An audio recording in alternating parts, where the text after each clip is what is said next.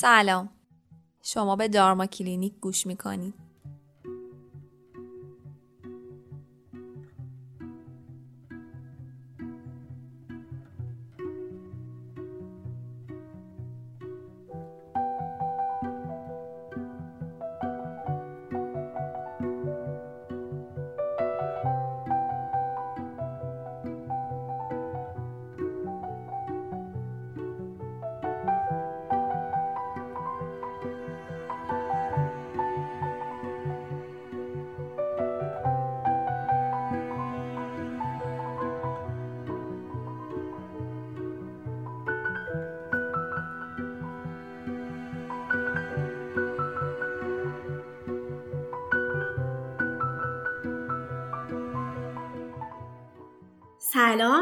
امیدوارم که حالتون خوب باشه.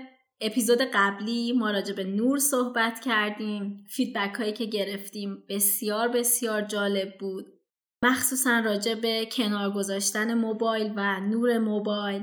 خیلی جالب بود که مراجعینم بیمارانم توی این چند هفته اخیر این کارا رو امتحان کردن و feedback هایی که به من دادن نتایجی که به من گفتن واقعا می‌تونم بگم فوق العاده بود.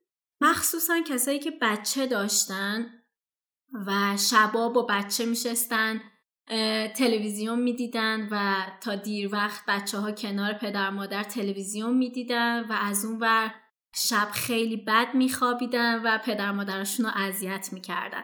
کم کردن نور از سر شب به صورت معجز آسایی روند خواب پدر مادر و بچه ها رو درست کرده بود. حالا کسایی هم که این کار رو انجام ندادن می‌تونن اپیزود قبلی رو راجع به نور و خواب گوش بدن و نتایجش رو توی زندگیشون توی خواب و توی بیداریشون ببینن. ما جلسه گذشته کامل راجع به نور و اثرش روی خواب صحبت کردیم. یه چند تا نکته رو می‌خوام راجع به نور بگم و بعد بریم راجع به اثر دما روی خواب و زندگیمون صحبت کنیم. مثلا یکی از چیزهایی که خیلی برای همه سوال بود این که آیا نور ماه هم می‌تونه خواب ما رو مختل کنه که باید بگیم نه نور شمع، نور شومینه یا اگه تو جنگل باشیم آتیش روشن کنیم اینا جزو نورایی نیستن که خواب ما رو مختل کنن یا روی ریتم circadian ما اثر بذارن. خب یه سوال دیگه هم حالا چون من خودم contact lens استفاده می‌کنم خیلی افراد میپرسیدن این بود که وقتی می‌خوایم صبح از خونه بریم بیرون و نباید هیچ حفاظی بین ما و نور قرار داشته باشه مثلا شیشه شیشه ماشین پنجره آیا کسایی که لنزای تماسی استفاده می‌کنن چششون ضعیفه هم اون لنز حفاظ محسوب میشه براشون که باید بگیم نه هیچ مشکلی ایجاد نمی‌کنه براتون. خب یکی از جذاب ترین چیزایی که توی خواب ما به خواب رفتن ما خواب موندن ما و بیدار شدن ما اثر داره دما هستش. دما یه فاکتور خیلی خیلی مهم توی کار کردن ریتم سیرکادین ما ساعت بیولوژیک بدن ما هستش و اثر خیلی مهمی توی خواب و بیداری ما می‌ذاره. یه توضیح اول میدم که توی 24 ساعت چه تغییراتی توی دمای بدن ما اتفاق میافته. اکثر آدما دمای بدنشون حدود چهار صبح به کمترین دما می‌رسه و از ساعت 6 صبح دوباره دما بالا میره و همینجور بالا میره تا ساعت 4 تا 6 بعد از ظهر پیک می‌زنه یعنی به اوجش می‌رسه البته باید بگم باز این تغییرات ممکنه فرد به فرد متفاوت باشه ولی توی اکثر افراد به همین صورت هستش. خیلی جالبه که بهتون بگم که بدون هیچ اثری از نور بدون هیچ اثری از غذا بازم این تغییرات دما تو بدن ما اتفاق میفته یعنی این بالا پایین شدنه به هیچ چیز دیگه هیچ فاکتور دیگه معمولا ربط نداره. خودش بدون هیچ فاکتور دیگه اتفاق میفته یه رنج نرمال ما برای دما داریم. برای همین خیلی فرق می‌کنه که اگه می‌خوایم حتی راجع به تب صحبت کنیم بدونیم که چه ساعتی از شبانه روز داریم این تب رو اندازه می‌گیریم. یه رنج نرمال داره ولی این بالا پایین شدن پیک زدن رو باید بهش توجه داشته باشیم. یه چیزایی مثل نور مثل تمرینات ورزشی مثل تغذیه می‌تونن اثر بیرونی روی دما داشته باشن. خیلی وقتا طول روز تو فصلهای مختلف تغییر می‌کنه و تغییرات رو توی دمای بدن ما ایجاد می‌کنه و روشون اثر می‌ذاره. حتی روی متابولیسم بدن ما اثر می‌ذاره. دمای محیط یکی از اساسی ترین مسائلیه که باعث میشه ما به خواب بریم و خواب بمونیم و بیدار بشیم و روی متابولیسم ما اثر می‌ذاره روی احساسات ما اثر می‌ذاره روی خلق ما اثر می‌ذاره روی ریتم بیولوژیک بدنمون اثر می‌ذاره. یعنی دما اونقدر مهمه که می‌تونه خلق و روحیه و احساسات ما رو تعیین کنه. واسه همینه که می‌خوایم راجبش صحبت کنیم. ما قبلا توی اپیزود قبلی براتون توضیح دادیم که وقتی نور به چشممون می‌خوره نورون ها فعال میشن ریتم سیرکادیان توش تغییر ایجاد میشه و الان هم می‌خوایم بهتون بگیم که دما هم یکی از موثرترین فاکتورهاییه که روی ریتم سیرکادیان ما اثر می‌ذاره.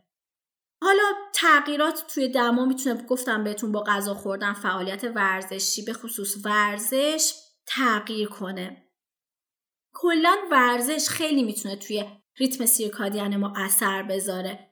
الان می‌خوایم راجع به یه نکته که خیلی شاید کم راجع به صحبت شده باشه صحبت کنیم. راجع به اثر سرما دوش آب سرد و حمام یخ توی بدن ما.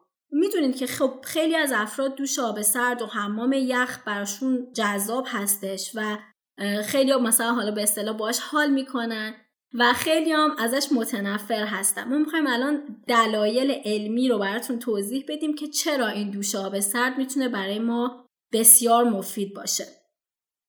خیلی از آدما این کار رو انجام میدن خیلی از آدما حتی نوک انگشت پاشون هم نمی‌تونن توی آب سرد بذارن. و آب یخ بذارن و بسیار براشون آزاردهنده است. ولی جالبه که وقتی افراد چند بار این کار رو انجام میدن بهش عادت می‌کنن و می‌تونن انجامش بدن.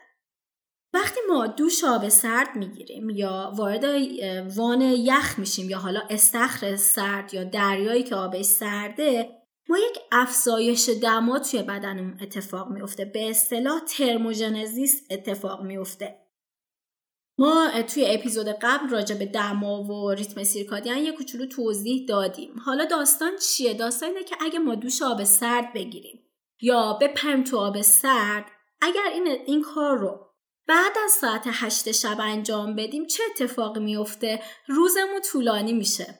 یعنی چی؟ یعنی تو اکثر افراد این اتفاق میفته که بدن شما فکر می‌کنه که روز طولانی تر شده و دیرتر به خواب میرین.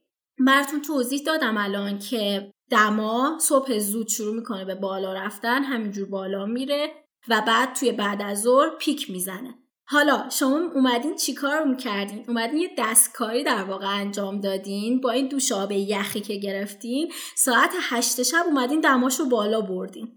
یعنی چی؟ یعنی به بدنتون گفتین که روز داره طولانی میشه و تو باید مدت زمان بیشتری بیدار بمونی. یعنی ما چیکار کردیم؟ زمانی که بدنمون دماش کم کم داشته میومده پایین و برای خواب آماده می شده ما اینو با دوش آب سرد بالا بردیم. بعضی از افراد ورزش های خیلی حوازی و شدید و سنگینی هم که انجام میدن دقیقا این کار انجام این کار می‌کنن. برای همینه بعضی از افراد وقتی شب ورزش سنگین انجام میدن سخت به خواب میرن. باز این فرد به فرد متفاوته ولی توی عموم جامعه بیشتر افراد این اتفاق میفته در واقع ما میایم یه تغییر توی ساعت بدنمون ایجاد می‌کنیم. بهش چی میگیم؟ بهش میایم میگیم که روز داره بلندتر میشه تو باید بیشتر بیدار بمونی و دیرتر بخوابی. از اونورم احتمالا دیرتر از خواب بیدار میشن افراد. شاید بعضیا بگن که خب من وقتی دوش آب سرد می‌گیرم یا میرم توی وان یخ خیلی هم راحت تر میخوابم خیلی هم حسم عالیه. خیلی هم به خواب عمیق میرم. بله ممکنه تو افراد مختلف متفاوت باشه. شاید یکی از دلایلش تو این, این افرادی که میگن من عالی میخوابم با دوش آب سرد اینه که سرما باعث میشه ترشح ملاتونین تحریک بشه و ما یه افزایش توی ترشح ملاتونین داشته باشیم. ممکنه این اون دلیلی باشه که دوش آب سرد برای بعضی از افراد خیلی خوب جواب میده. باید امتحانش کنید چون واقعا فرد به فرد متفاوته. اگر شما دوش آب سرد رو صبح زود انجام بدین و از خونه بزنین بیرون یه افزایش دما توی بدنتون دارین و باعث میشه یه تغییر توی ساعت بیولوژیک بدنتون اتفاق بیفته و به شما کمک کنه فرداش صبح زودتر از خواب بیدار این خیلی نکته جالبیه. این به درد کی می‌خوره؟ به درد افرادی می‌خوره که وقتی حتی شب زود میخوابن و زیاد میخوابن میگن ما صبح خیلی سخت از خواب بیدار میشیم. صبح بیدار شدن برامون سخته.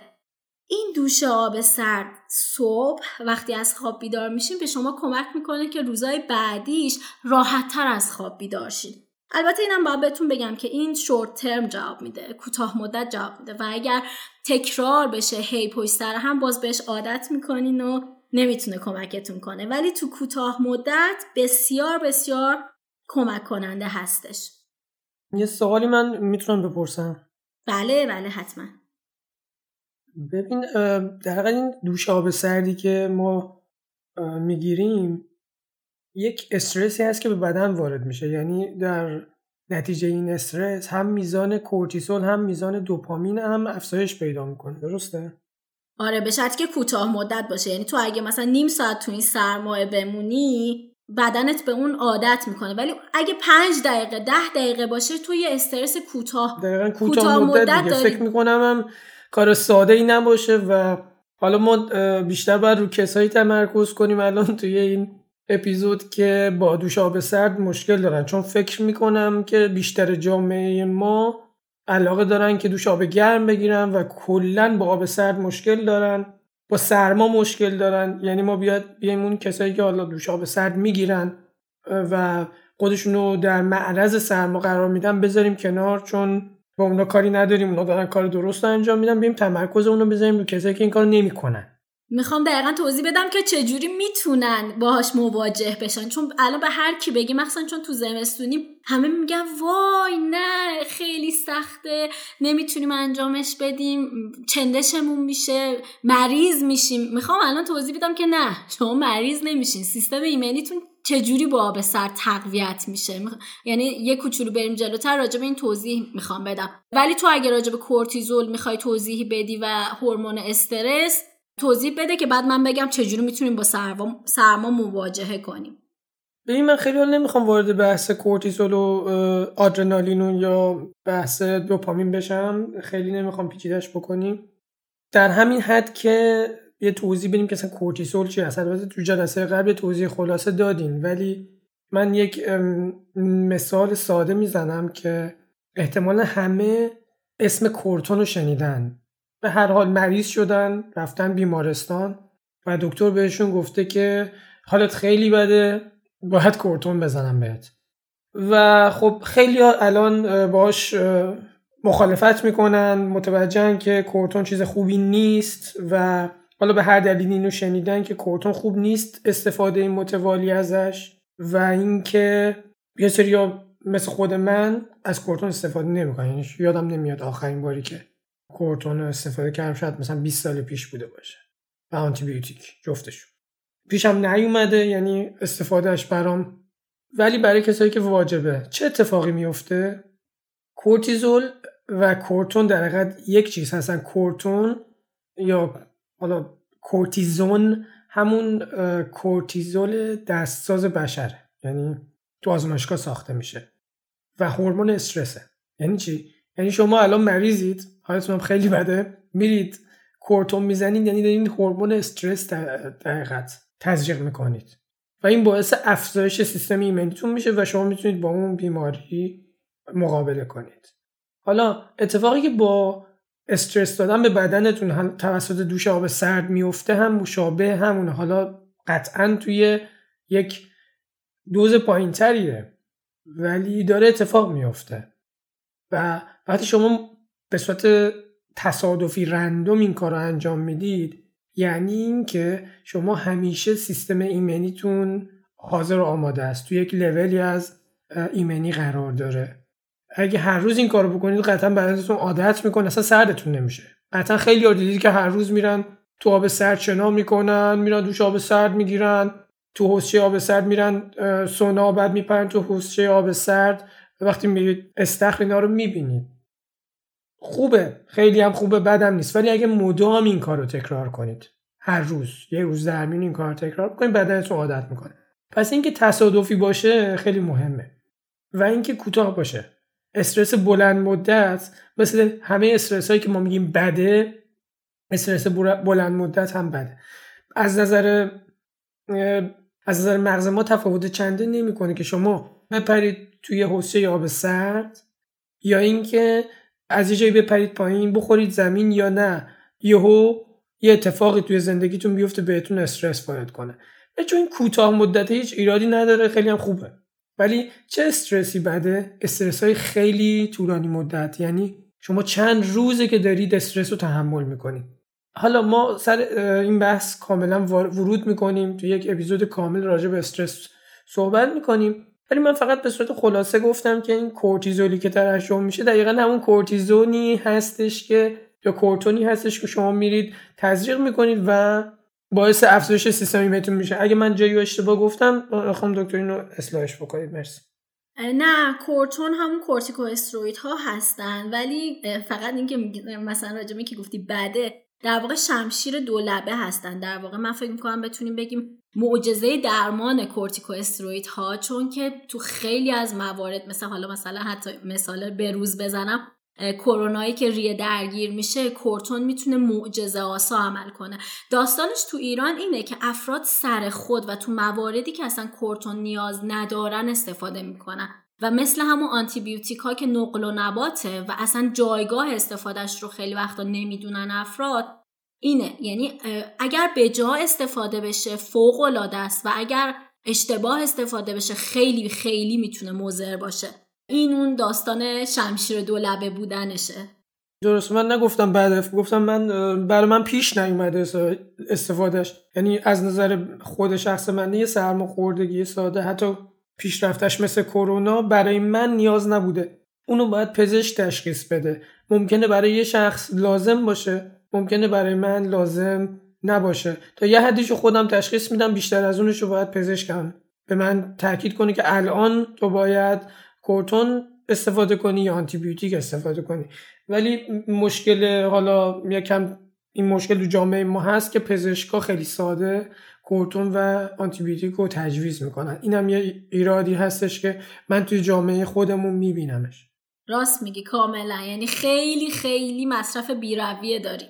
هم از, از طرف پزشکا هم از طرف خود مردم. و این باید تفکرش اصلا اصلاح بشه. یعنی آگاهی افراد داشته باشن و بدونن هم آنتیبیوتیک هم کورتون یه چیز ارزشمنده. و ما نباید اصلا به راحتی ازش استفاده کنیم. فقط تو این کیس فقط موقعی که لازمه استفادهش کنیم. اصلا نمونه ساده هم یعنی گفتیم شما دوش آب سرد و الان ما داریم یک روشی به شما میدیم. دوش آب سرد. بخوایم کلی بگیم. Cold exposure. شما می‌تونی حالا cold exposure که دقیقا در معرض قرار دادن به سرماز می‌تونه دوش آب سرد باشه می‌تونه حوزچه آب سرد باشه می‌تونه شنا توی رودخونه باشه. هر روش دیگه می‌تونه مثلا شما برید بیرون با یه تیشرت یا با یه لباس کم تو هوای خیلی سرد الان هوا خیلی سرده مثلا. بلرزی برگردید در حد پنج دقیقه برگردید این هم یه استرس دیگه است. می‌تونی از روش های مثلا تنفسی استفاده کنی به خودت استرس بدی. روش های هست مثل روش تنفسی ویم هاف خیلی معروفه. می‌تونی سریع نفس بکشی. می‌تونی بری باشگاه تناب بزنی. می‌تونی بری بدوی همه این روش ها روش هست که شما می‌تونید به خودت استرس وارد کنید در حد کوتاه مدت و همشون جواب میده. و خیلی جالبه که میگه حتی همون اولش که حس می‌کنی داری سرمون می‌خوری اگه این کار رو انجام بدی خیلی جواب میده. یه نکته که خیلی حالا می‌دونم این برای افراد می‌تونه خیلی جالب باشه اینه که ما از سرما می‌تونیم استفاده کنیم متابولیسممون رو بالا ببریم و چربیای بعد توی بدنمون رو کم کنیم. در واقع چربی سوزی انجام بدیم با استفاده از همین حالا دوش آب سرد یا وان یخ یا حالا دریا و استخر هر چیزی که سرما رو به ما میده. و یه نکته دیگه که خیلی خیلی جالبه اینه که استرسامون کم میشه استرابمون کم میشه مودمون بهبود پیدا می‌کنه خلقمون بهتر میشه. و این خیلی بستگی با این به این داره که ما چجوری با این سرمایه وان یخ و اینا مواجهه پیدا کنیم. چون خیلی ایرانی ها سخت مواجهه با آب سرد می‌خوام چند تا راه بگم که راحتتر بتونن اون دوش آب سرد رو حالا هفته یه بار چند روزی یه بار انجام بدن که حالا بدنشون هم عادت نکنه. یعنی اون سرمایه رو حس کنن اون استرس بهشون وارد چه کوتاه مدت در حد 5 6 دقیقه. یکی از کارهای آرام بخش اینه که مثلا وقتی رفتیم زیر دوش آب سرد نفس های عمیق بکشیم. این باعث میشه که اون سرما رو راحتتر بتونیم تحمل کنیم اون 5 6 دقیقه. یه راه دیگهش تجسم های بیناییه. مثلا افراد جنگل، دریا، کوه تجسم های بینایی لذت بخش رو تصور کنن. یا مثلا زیر اون دوش آب سرد با صدای بلند آواز بخونن. یا یه موزیک پخش بشه اون لحظه ای که رفتن زیر دوش آب سرد. افراد مختلف کار مختلف انجام میدن. ولی این روشهایی بوده که جواب داده. و با مزه است که بگم بیشتر افراد میگن ما اگه یه دفعه بریم زیر دوش آب سرد راحت تر می‌تونیم تحملش کنیم. بعضی هم میگن فکر کردن به یه چیز دیگه به جز سرمایه آب تونسته بهشون کمک کنه. و خیلی هم میگن یه دفعه وقتی میپریم تو آب یخ راحت تره حالا این فرد به فرد متفاوته ولی می‌خوایم بگیم هیچ درست و غلطی واسهش وجود نداره. مهم اینه هدف اینه که شما با اون سرما مواجهه بشین و یه دفعه بدنتون یه استرسی وارد کنید چه کمکی به ما می‌کنه؟ این استرس آستانه تحمل استرس ما رو بالا می‌بره. خیلی جالبه. یعنی ما در واقع میایم برای مواجهه با استرس های واقعی تو زندگی خودمون رو مقاوم می‌کنیم. مقاومتمون رو بالا می‌بریم. این همون داستان کورتیزولیه که ترشح میشه و علی توضیحش داد. ماشاءالله ما تو ایران انقدر استرس داریم و اصلا همه افراد هر روز بهشون استرس وارد میشه. این داستان می‌تونه کمک کنه که ما راحت تر بتونیم با استرس هامون مواجه بشیم. یعنی حالا این توضیحاتی که دادیم و گفتیم که افراد اگر دوست دارند این مواجهه با سرما رو امتحان کنند و ببینن که چقدر می‌تونن در مقابل استرس ها بیشتر مقاوم باشن. توی نیچر یه مقاله دو سال پیش چاپ شد که توضیح داد که لرزیدن به دنبال سرما یعنی همین حالت فیزیکی میلرزیم وقتی سرما بهمون می‌خوره باعث ترشح یه ماده ای یه ماده شیمیایی از عضلات ما میشه به اسم سوکسینات. سوکسینات چیکار می‌کنه؟ سوکسینات میاد وارد جریان خون ما میشه بعد میره یه گروه از چربیا رو فعال می‌کنه. نه اون چربیایی که ما به صورت متداول می‌شناسیم چربی سفید و چربی صورتی. این چربی که سوکسینات میاد فعالش می‌کنه چربی قهوه‌ای نام داره. نمی‌دونم حالا تا حالا راجبش چیزی شنیدین یا نه.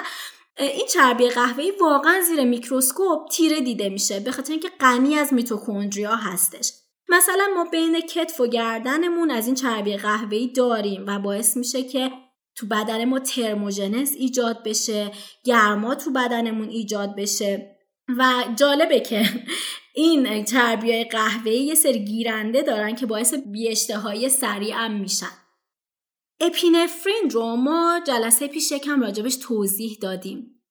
اپینفرین به گیرنده های آدرنرژیک متصل میشه وصل میشه و این چربی های قهوه‌ای متابولیسم رو افزایش میده باعث افزایش متابولیسم ما میشه حالا الان اینجاست که می‌فهمیم که اگر ما دوش آب سرد بگیریم حالا کوتاه مدت چجوری ما می‌تونیم لاغرشیم چجوری می‌تونیم چربی سوزی انجام بدیم در واقع این یه ترموژنسی انجام میشه که باعث چربی سوزی ما میشه. یکی از روش هایی که ما بتونیم چربی های سفید و صورتیمون رو بسوزونیم. یعنی اگه شما می‌خواین دوش آب سرد بگیرین و هدفتون اینه که متابولیسمتون افزایش پیدا کنه و لاغرشین چربی سوزی براتون اتفاق بیفته باید بلرزین. یعنی در واقع باید زیر دوش آب سر مقاومت نکنین و بذارین اون لرزیدنه یا حالا تو سرما یا حالا هر کدوم از اینا اتفاق بیفته. همون لرزیدنه باعث میشه که چربی سوزی توی بدنتون اتفاق بیفته. اگر نه افراد لاغر هستن نمی‌خوان وزن از دست بدن نمی‌خوان چربی سوزی براشون اتفاق بیفته و فقط می‌خوان مقاومتشون بالا بره تحملشون در مقابل استرس بالا بره باید یه ذره تمرین کنن که در مقابل اون لرزیدن مقاومت کنن نلرزن این خیلی نکته جالبی بود. باید یاد بگیرن زیر دوش آب سرد یه مقدار آروم باشن. این اطلاعاتی که دارم بهتون میدم خیلی اطلاعات جدیدی هستش و واقعا خیلی کم راجبش صحبت شده.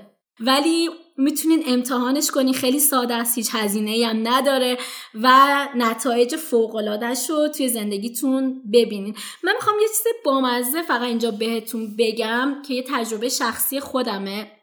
راجبه حالا سیستم ایمنی البته واقعا سیستم ایمنی به ژنتیک تغذیه ورزش محیط خیلی چیزای دیگه بستگی داره. ولی من از وقتی که سه چهار سالم بود علی کاملا در جریانه. می‌رفتم زیر آب یخ وای میستادم. یعنی ما قنات داشتیم توی خونم و اون آبی که ازش میومد انقدر سرد بود که من از همون سن کم می‌رفتم زیر این آب قنات وای میستادم و میلرزیدم. و علی همیشه می‌گفت تو چجوری این کار انجام میدی؟ که خودش نمی‌تونست این کار انجام بده. که الان خب با تمرین داره انجامش میده. شاید این یکی از دلایلی باشه که واقعا من سالهاست شاید 20 سال مریض نشدم. این یه یه فاکتوره ها. اولش براتون توضیح دادم. هزاران فاکتور توی بیمار شدن ما موثره. ولی واقعا این داستان اون کورتیزول ترشو شدن مقاوم شدن به استرس ها شاید چیزی که از بچگی خیلی بتونه موثر باشه برای ما. خب من اون کار ناخداگاه انجام می‌دادم ولی الان می‌بینم که این می‌تونسته توی افزایش سیستم ایمنی من موثر باشه. من کلا با سرما خیلی موافقم. من فکر می‌کنم که فقط دوش آب سرد گرفتن و استرس های حالا شدید تصادفی کافی نیست. اینکه ما خودمون رو یکم در معرض سرما قرار بدیم به روزانه. یعنی چیزی که حالا از من, من از مریم سراغ دارم اینه که اگه همه لباس گرم میپوشن تو زمستون مریم لباس تابستون و زمستونش چندان تفاوتی نمی‌کنه. حالا من یکم دیرتر این کار رو شروع کردم. یعنی شاید الان چهار پنج سال منم همین کار می‌کنم. یعنی تو زمستونم با همون تیشرت با همون شلوار معمولی نهایتا یه سویشرت روش بپوشم و سعی می‌کنم اون موقعی که همه دارن لباس گرم میپوشن من این کارو نکنم. من تو خونه هیچ وسیله گرمایشی استفاده نمی‌کنم. سعی می‌کنم خونم سرد نگه دارم. نهایتا موقعی که می‌خوام بخوابم یا اگه خیلی خونه سرده لباسمو کمتر می‌کنم. ولی خونه سرده. خونه من گرم نیست. می‌دونی که ایرانیا خونشون بسیار بسیار گرمه و متاسفانه اصلا این آگاهی رو ندارن که گرم بودن خونه به سلامتیشون. حالا بخوای اطلاف انرژی و سوخت و گاز و اینا رو کنار بذاری به سلامتیشون لطمه می‌زنه و واقعا سیستم ایمنیشون رو تضعیف می‌کنه. این نکته که ما آگاهی راجبش نداریم. یعنی حالا اگر منم همیشه تو زمستون لباسم کم بوده و خونم سرد بوده و هنوز شفاجای خونم رو روشن نکردم آگاهانه نبوده شاید. ولی الان این آگاهی رو دارم و می‌دونم که واقعا دمای خونه باید دمای پایینی باشه و خنک باشه. یعنی این خیلی نکته مهمه که ما بدونیم برای خوابمون دمای مناسب 15 تا 19 درجه است. یعنی برای افراد مثلا بزرگسال برای مثلا پیرا حالا میگیم 19 تا 21 درجه برای بچه ها میگیم 18 تا 21 درجه. خونه ایرانیا فکر کنم 28 29 درجه است تو زمستونا. خیلی گرمه. من اگه بخوام خلاصه این حالا بحث رو بگم یکی این که به صورت تصادفی خودتون رو در مزه آب خیلی سرد قرار یعنی دوش آب یخ. استرس. حالا می‌تونه از طریق ورزش تنفس بشه یا سرما که خب چون بحث این دفعه ما راجع به سرماست ما پیشنهادم اینه که دوش آب سرد بگیرین هر چند وقتی بار. برای خود من هفته دو بار سه بار کافیه. بیشترش نمی‌کنم. یه موقعهایی برام امکانش نیست. هفته یه بارش رو انجام میدم. ولی در طول روز خودم رو در معرض هوای سر قرار میدم. نه اینکه بلرزم همش ولی هوای خونه خونه هوایی که بیرون من در معرضش قرار دارم سرده. لباس زیاد نمی پوشم ماشینم رو گرم نمی کنم خونم رو گرم نمی کنم می‌ذارم سرد باشه. تا یه حدی به این عادت کردم و این عادت کردن به خاطر همون تولید چربی قهوه‌ایه. هرچی این میزان تولید چربی قهوه‌ای تو بدنتون بالا بره ایمنی بدنتون افزایش پیدا می‌کنه. خودش باعث چربی سوزی هم میشه. اگه جای اشتباه کردم شما اصلاح کن. نه درست گفتی دقیقا دیگه. دقیقا گفتم یه بی اشتهایی هم حتی ایجاد می‌کنه. یعنی برای اونایی که می‌خوان وزن کم کنن می‌تونه چربی تولید چربی قهوه‌ای کمک کننده باشه. خیلی جالبه کلا این داستان چربی قهوه‌ای.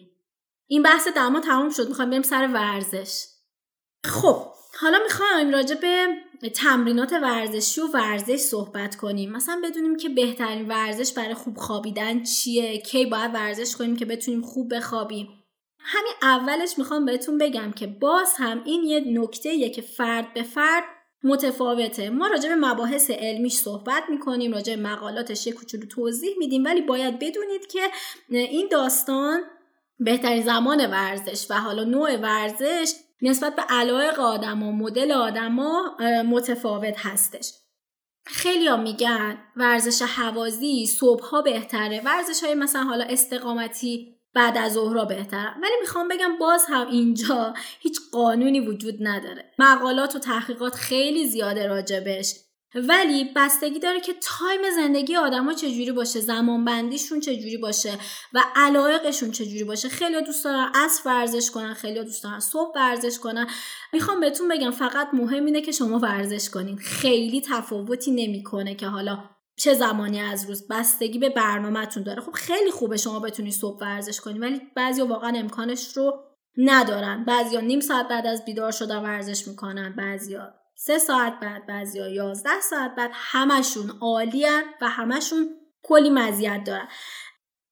اگر صبح زود ورزش کنین در واقع صبح همون اول وقت بعد از بیدار شدن بدن ما وارد یه جریان بسیار عالی میشه. در واقع ممکنه همون نوروپلاستیسیته که قبلا راجبش براتون صحبت کردیم تو اپیزود قبل اتفاق بیفته. نورون ها تغییر پیدا کنن انعطاف پذیری عصبیشون بیشتر بشه بهتر بشه توی مسیری قرار بگیرن که تجارب جدید رو مسیرهای عصبی ما تغییر بدن و این ورزش می‌تونه بسیار تو ورزش صبح تو زندگی ما اثرهای فوقالعاده داشته باشه. حتی می‌تونه توی ریتم سیرکادین ما اثر بذاره توی ساعت بیولوژیک ما اثر بذاره. و جالبه که این صبح زود ورزش کردن یعنی دقیقا بعد از بیدار شدن ورزش کردن یه ابزار قدرتمند می‌تونه برای ما باشه و می‌تونه کمک کنه ما هر روز صبح بیدار شیم. یعنی وقتی شما بیدار میشین اون نور روز رو می‌بینین؟ و این ترکیب نور و ورزش یه سیگنال خیلی بزرگتری رو به مغز ما میفرسته و باعث میشه که تو طول روز خیلی انرژی داشته باشیم برای کار کردن و خیلی راحت به خواب بریم و فردا صبحش دوباره راحت از خواب بیدار شیم. این خیلی نکته جالبی هستش. توی اکثر افراد این داستان وجود داره که اگه آخر روز ورزش کنن ممکنه دیرتر به خواب برن. باز میگم این فرد به فرد فرق می‌کنه ولی تو اکثر افراد اینطوریه. ورزش های شدید قبل از خواب ممکنه یه اختلالی توی خوابشون ایجاد کنه ولی توی ورزش های ملوتر و سبکتر این اتفاق نمیافته. می‌تونید قبل از خواب انجامش بدین. یه مقاله جالب من پیدا کردم راجع به نیاز به خواب و ورزش بود. میگفتش که اگه یه نفر بیدار میشه صبح و احساس می‌کنه که ریکاور نشده استراحت کافی نکرده هنوز خوابش میاد با اینکه مثل قبل داشته مثلا همون ساعت مثلا حالا 8 ساعت رو میخوابیده ولی الان حس می‌کنه که اون خواب خوابش کافی نیست و ریکاور نشده. این می‌تونه یکی از دلایلش همون ورزش شدید شب قبلش باشه. پس فرد افراد باید خودشون دقت کنن و ببینن که اون ورزش چه تأثیری توی خواب و زندگیشون می‌ذاره. واقعا ممکنه ورزش شدید برای بعضیا قبل از خواب اثر بد روی خوابشون بذاره که کلا حالا مقاله و تحقیق راجع به این موضوع خیلی زیاد هستش. خیلی مقاله وجود داره راجع به زمان خواب و بیداری ما فعالیت ما نوروپلاستیسیته. و این اثر کوتاه مدت و بلند مدتی که روی فعالیت های روزانه ما می‌ذاره. و به جز ورزش می‌خوام یه نکته راجع برنامه غذایی بگم. برنامه غذایی ما اگر واقعا بیاد سر ساعت منظم انجام بشه یعنی مثلا هر روز ساعت هفت صبح صبحانه بخوریم یک ناهار بخوریم هشت شام بخوریم و چند روز این کار رو دقیق و رس ساعت انجام بدین بدیم بدن ما میاد ده دقیقه قبل از رأس اون ساعت ها شروع می‌کنه به گرسنه شدن. اصلا دیگه مهم نیست کجای دنیا قرار داریم. مشغول چه کاری هستیم تو جلسه هستیم سر کار هستیم یا چی کار داریم می‌کنیم. دقیقا رأس ساعت یه سری سیگنال از بدن ما به هیپوتالاموسمون میره و ما احساس گرسنگی می‌کنیم. در واقع این هم یه جور نوروپلاستیسیتی محسوب میشه که نورون ها یه سری تغییر توشون ایجاد شده و میان ریتم شبانه روزی ما رو تنظیم می‌کنن. اینو بهتون گفتم که بدون نظم توی خواب و نظم توی ورزش چقدر می‌تونه مهم باشه و چقدر می‌تونه ریتم سیرکادیان و ساعت بیولوژیک ما رو تنظیم کنه. یه نکته ای در همین زمینه من بگم. ما معمولا اکثرمون آخر هفته ها رو تغییر میدیم. و این کار غلطیه. یعنی چی؟ یعنی ما هر روز ساعت 6 صبح میشیم میریم سر کار بعد شب زود میخوابیم. آخر هفته که میشه کلا این برنامه عوض میشه. یعنی پنج شنبه جمعه حالا یا شنبه یا یک شنبه اگه توی کشور دیگه زندگی می‌کنید کلا یه برنامه دیگر رو پیاده سازی می‌کنیم. شب دیر میخوابیم فرداش هم میگیم خب می‌خوایم جبران مافات کنیم. جبران این هفته ای که ما همش زود پا شدیم بیشتر بخوابیم. واقعا ما جبران نمی‌کنیم. ما میایم این در حقیقت سیکل خواب و بیداریمون رو به هم میریزیم و بدن شما براش مهم نیست که مغز شما براش اهمیتی نداره که شما مهمونی می‌خواید برید یا یه روز دو هفته است می‌خواید بهش استراحت بدید. در حقیقت شما استراحتی بهش نمی‌دید. شما کل ریتم رو به هم میریزید و برای همینه که روز شنبه یا روز دوشنبه که می‌خواید برید سر کار احساس خوبی ندارید چون کل ریتم رو ریختید به هم و دوباره برگردوندن بدن به همون ریتم قبلی نیازمند انرژیه و یه روز دو روز مود شما پایینه به خاطر اینکه خیلی راحت شما خواستید آخر هفته جب... چیزی رو جبران کنید. بیشتر خوابیدید حتی. یعنی میگید بزنید تا ساعت ده صبح بخوابم. کم بوده خوابم جبران بشه. اصلا همچین چیزی نیست. بدن شما به اون میزان خواب عادت کرده و شما دارید اونو دوباره از اول ریستش می‌کنید. خیلی جالب بود. واسه همین میگم بلو ماندی یعنی اون غمی که تو دوشنبه صبح هست برای حالا برای ماها شنبه صبح برای اونا دوشنبه صبح. نمی‌دونم. خیلی این اون آگاهیه خیلی مهمه. چون اکثر افراد میگن من فقط منتظرم آخر هفته شه تا 11 صبح بخوابم. هر روز 6 صبح از خواب پا میشم. خیلی کم بوده خواب دارم. می‌خوام فقط دو روز بخوابم و واقعا بعضیا کل جمعهشون رو تو ایران میخوابن. حالا به اصطلاح خودشون بدنشون ریکاور شه یا بدنشون مثلا سر حال شه. در حالی که همونجور که علی گفت اثرش دقیقا عکسه. یعنی شما میان ریتم سیرکادیان بدنتون رو به هم می‌زنیم با این کار.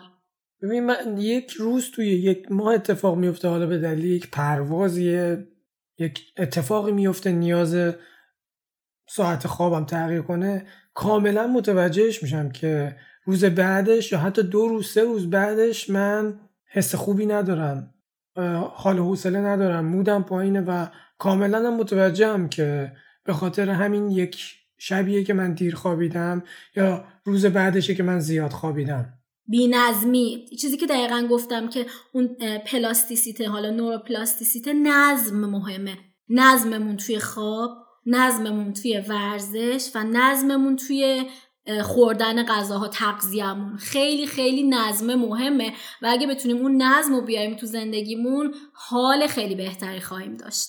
این مبحثی که الان راجبش صحبت کردیم نوروپلاستیسیتی اسمش. و تو فارسی میشه انعطاف پذیری عصبی. شاید خیلی راجبش ما اطلاعاتی نداریم و خیلی نشنیم ولی الان خیلی داره راجبش تحقیقات انجام میشه و مقاله چاپ میشه. چرا؟ اصلا یعنی چی انعطاف پذیری عصبی؟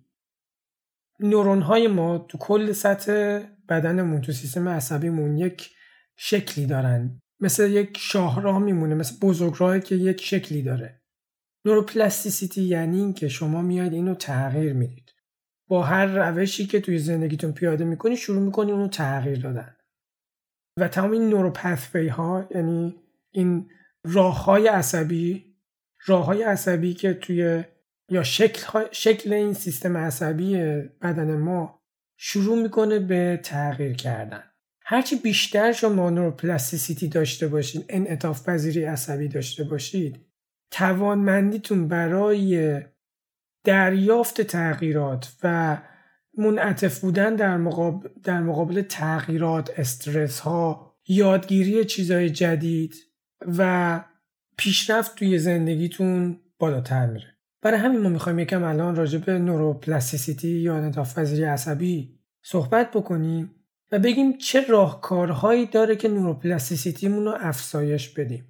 یعنی ما منعطفتر باشیم نسبت به هر چیزی نسبت به یادگیری نسبت به ورزش نسبت به استرس هر اتفاقی که میفته ما اینو چطوری باهاش مواجه بشیم؟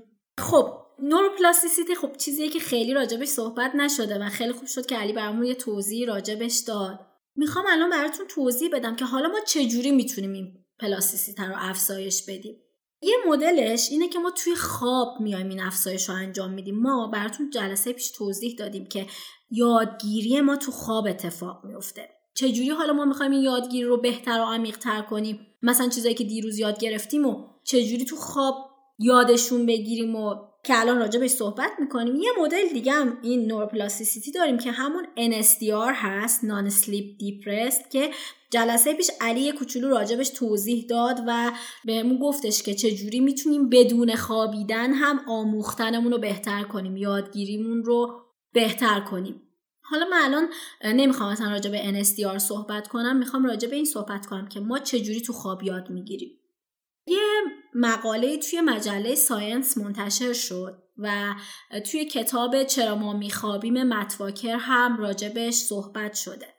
اومدن یه تحقیقی رو انجام دادن توی آزمایشگاه. یه تمرین حافظه است در واقع. میان مثلا یه صفحه ای رو به شما نمایش میدن که توی این صفحه هی تصویرهای مختلف پشت سر هم تو location های مختلف میاد. مثلا سگ، گربه، آدم، مداد، سیب. تو location های مختلف شما این تصویر رو می‌بینید. بعد بهتون میگن که خب حالا بگین هر تصویر کجا بود؟ هر subject کجا بود؟ این کار خیلی کار سختیه. اینکه بخوای دونه دونه بگی هر کدوم رو تو کدوم لوکیشن دیدی. توی این تحقیق که حالا یه آزمایش بود اومدن یه اسانس یه عطر یه بوی رو توی اون فضا پخش کردن توی اتاق همزمان با موقعی که این تصاویر داشت پخش می‌شد. یا حالا یه موسیقی رو پخش کردن یه نوتی رو پخش کردن. بعد توی این آزمایش اومدن موقع خوابیدن این افراد هم این بو رو دوباره توی محیط خوابشون پخش کردن یا اون موسیقی بدون کلام رو مثلا توی محیط خوابشون پخش کردن. همون شبی که توی روزش این تصاویر رو دیده بودن و چند شب این کار رو براشون تکرار کردن. اون بو اون موسیقی. و نکته خیلی جالب این بود نتیجه که این آزمایش داشت این بود که دیدن یادگیری توی خواب بسیار بیشتر شد. و وقتی این کار رو انجام دادن دیدن مغز خیلی بهتر و با سرعت بیشتری داره یاد می‌گیره. یعنی اگه همون بو و همون موزیکی که موقع یادگیری داشته توی اون اتاق پخش می‌شده رو شب موقع خواب هم برای افراد بذارن یادگیری مغز به شدت بالا میره. این خیلی خیلی آزمایش جالبی بود. پس ما می‌تونیم این کار رو انجام بدیم. یعنی وقتی یه امتحانی داریم یه درسی داریم می‌خوایم یه چیزی رو یاد بگیریم یه بوری رو بذاریم پخش برامون توی اتاق یا یه موسیقی رو بذاریم پخش برامون و شب موقع خواب هم دوباره همون رو تکرار کنیم و این باعث میشه یادگیری ما به شدت افزایش پیدا کنه. مخصوصا وقتی می‌خوایم یه چیز سخت و یه چیز خاص رو یاد بگیریم می‌تونید اینو امتحان کنیم و نتایج عجیب غریبش رو ببینید توی یادگیریتون. و اینم نکته ای که حالا بهش توجه داشته باشین اون موزیک شما رو از خواب بیدار نمی‌کنه. اون موزیک با صدای آروم و حالا بدون کلام شما رو بیدار نمی‌کنه. یه کار دیگه ای که باز توی آزمایشگاه انجام شد و حالا خیلی از افرادم خودشون انجام میدن این tactile stimulation هستش. در واقع این که مثلا افراد مچ دستشون رو موقع یاد گرفتن ماساژ بدن و موقع به خواب رفتنشون هم دوباره این کار رو انجام بدن. و باز دیده شده که یادگیری بسیار بسیار افزایش پیدا می‌کنه. این تحقیقات به ما چی رو میگه؟ چی رو نشون میده؟ به ما میگه که خوابیدن شرایط بیداری ما رو هم بهبود میبخشه. باعث میشه که ما تو بیداری بهتر باشیم موفقتر باشیم و بهتر یاد بگیریم. یه سری اطلاعات وجود داره که میگه که وقتی شما وارد یه فضای محیطی جدید میشین و چیزی رو یاد می‌گیرین جدید یه بازپخشی از فضای محیطی وجود داره که فقط زمانی که به یه مکان خاص وارد میشین این اتفاق میفته در واقع یه سری سلول ما تو بدنمون داریم به اسم سلول های مکانی. این سلول ها اون موقع فعال میشن و وقتی شما میخوابین دقیقا همون فضا و همون چیزی که راجبش یاد گرفته بودیم براتون تداعی میشه. یه توضیح کوچولو هم می‌خوام راجع به NSDR بهتون بدم اینجا که تحقیقات نشون داده که NSDR ریت یادگیری ما رو به شدت افزایش میده. یعنی اگر 20 دقیقه NSDR انجام بشه بعد از یادگیری به شدت یادگیری و فعالیت مغز افزایش پیدا می‌کنه. فکر می‌کنم همه می‌دونن که سیکل یادگیری معمولا دیگه نهایت 90 دقیقه است. باز تو افراد مختلف فرق می‌کنه. یعنی مثلا من خودم به 90 دقیقه نمی‌رسه دیگه. واقعا بعد از یک ساعت چیزی یاد نمی‌گیرم و نیاز به اون استراحت رو دارم. ولی توی عموم مردم سیکل یادگیری 90 دقیقه است و بعد از اون خیلی سخته که افراد بخوان تمرکز داشته باشن و چیزهای جدید رو یاد بگیرن. این مقاله پارسال چاپ شد نشون داد که 20 دقیقه نپ یا چرت یا یه خواب کوتاه یا حالا NSDR که تو بیداریه. بلا فاصله بعد از اون 90 دقیقه یادگیری به صورت معجزه آسایی می‌تونه یادگیری رو افزایش بده. خیلی جالبه. یعنی اگه قراره یه مطلب خیلی خاص رو یاد بگیرین یا یه امتحان خیلی مهم دارین یا دارین یه چیز جدیدی که خیلی براتون مهمه رو یاد می‌گیرین 90 دقیقه که خوندینش و به اصطلاح یاد گرفتینش یه چرت 20 دقیقه بزنید یا حالا یه 20 دقیقه NSDR انجام بدین. این روش روش مجانیه. بدون نیاز به هیچ دارویی بدون نیاز به هیچ امکانات خاصی فقط و فقط با خوابیدن یا با NSDR بهتون پیشنهاد می‌کنم که اینو انجام بدین و ببینید چقدر یادگیریتون افزایش پیدا کرده. ما راجع به نور کامل تو جلسه قبل صحبت کردیم. امروز هم راجع به دما صحبت کردیم و راجع به راههایی که ما می‌تونیم یادگیری بهتری داشته باشیم و راههایی که ما می‌تونیم خواب بهتری داشته باشیم. ما باید توجه داشته باشیم که تمام زندگی ما تحت تاثیر خواب ماست. و یک خواب خوب می‌تونه برای ما یه زندگی بهتری رو ایجاد کنه. می‌تونه یادگیری بهتری رو ایجاد کنه و خلق و خوب مود بهتری رو ما تو طول روز تجربه کنیم به دنبال خواب. یعنی زندگی ما خیلی از نور و دما اثر می‌گیره. دو تا فاکتور خیلی خیلی مهم هستن که تو خواب ما اثر می‌ذارن نور و دما و به دنبالش توی زندگی ما اثر می‌ذارن. امیدوارم این چیزهایی که ما توضیح دادیم و امتحان کنید تو زندگیتون عملیش کنید و اثرش رو توی خوابتون و به دنبالش توی زندگیتون ببینید. مرسی ازت. من یالا یک جنبندی کوچیکم بکنم که خواب ما کاملا مرتبط به کیفیت روز ما. و کیفیت روز ما کاملا مرتبط به خواب شب ما. یعنی اگه این دوتا رو می‌خواید درست بکنید باید همزمان شروع بکنید. دما نور همونجور که مریم گفت به همراه فعالیت روزانه به همراه یادگیری های روزانه و حالا نوروپلاستیسیتی که ما بازم راجبش صحبت می‌کنیم چون مسئله یکم پیچیده ایه باید بیشتر راجبش صحبت بکنیم چون خیلی تاثیر می‌ذاره توی احساسی که ما روزانه تجربه می‌کنیم. و چه کارهایی میشه انجام داد که نوروپلاستیسیتیمون رو افزایش بدیم توی جلسات بعد راجبش صحبت می‌کنیم. ولی تا اینجای کار تو این دوتا اپیزودی که ما مفصل صحبت کردیم متوجه شدیم که با روش خیلی ساده و رایگان تقریبا مثل نور دما و فعالیت فیزیکی و فعالیت ذهنی. که حالا میشه انواع یادگیری ها. با همین سه چهار تا چیز ما می‌تونیم کلا خوابمون رو درست کنیم و روزمون رو درست کنیم. یعنی بیایم اینا رو با هم یک جوری یه بالانسی انجام بدیم بینشون. خوب بخوابیم و روز خوبی داشته باشیم. این چیزایی که توضیح دادیم همشون خیلی عملی و کاربردی بودن و می‌تونیم کم کم اینا رو وارد زندگیمون کنیم انجامشون بدیم و اثر خیلی خوب و عالیشون رو توی زندگیمون ببینیم. ممنون که ما رو همراهی می‌کنید. سعی می‌کنم تو جلسه بعد راجع به نوروپلاستیسیتی بیشتر صحبت بکنیم. انعطاف پذیری عصبی و راهکارهای عملی دیگه ای برای افزایش یادگیری و افزایش احساس خوب در طول روز داشته باشیم. ممنون. خدا نگهدار.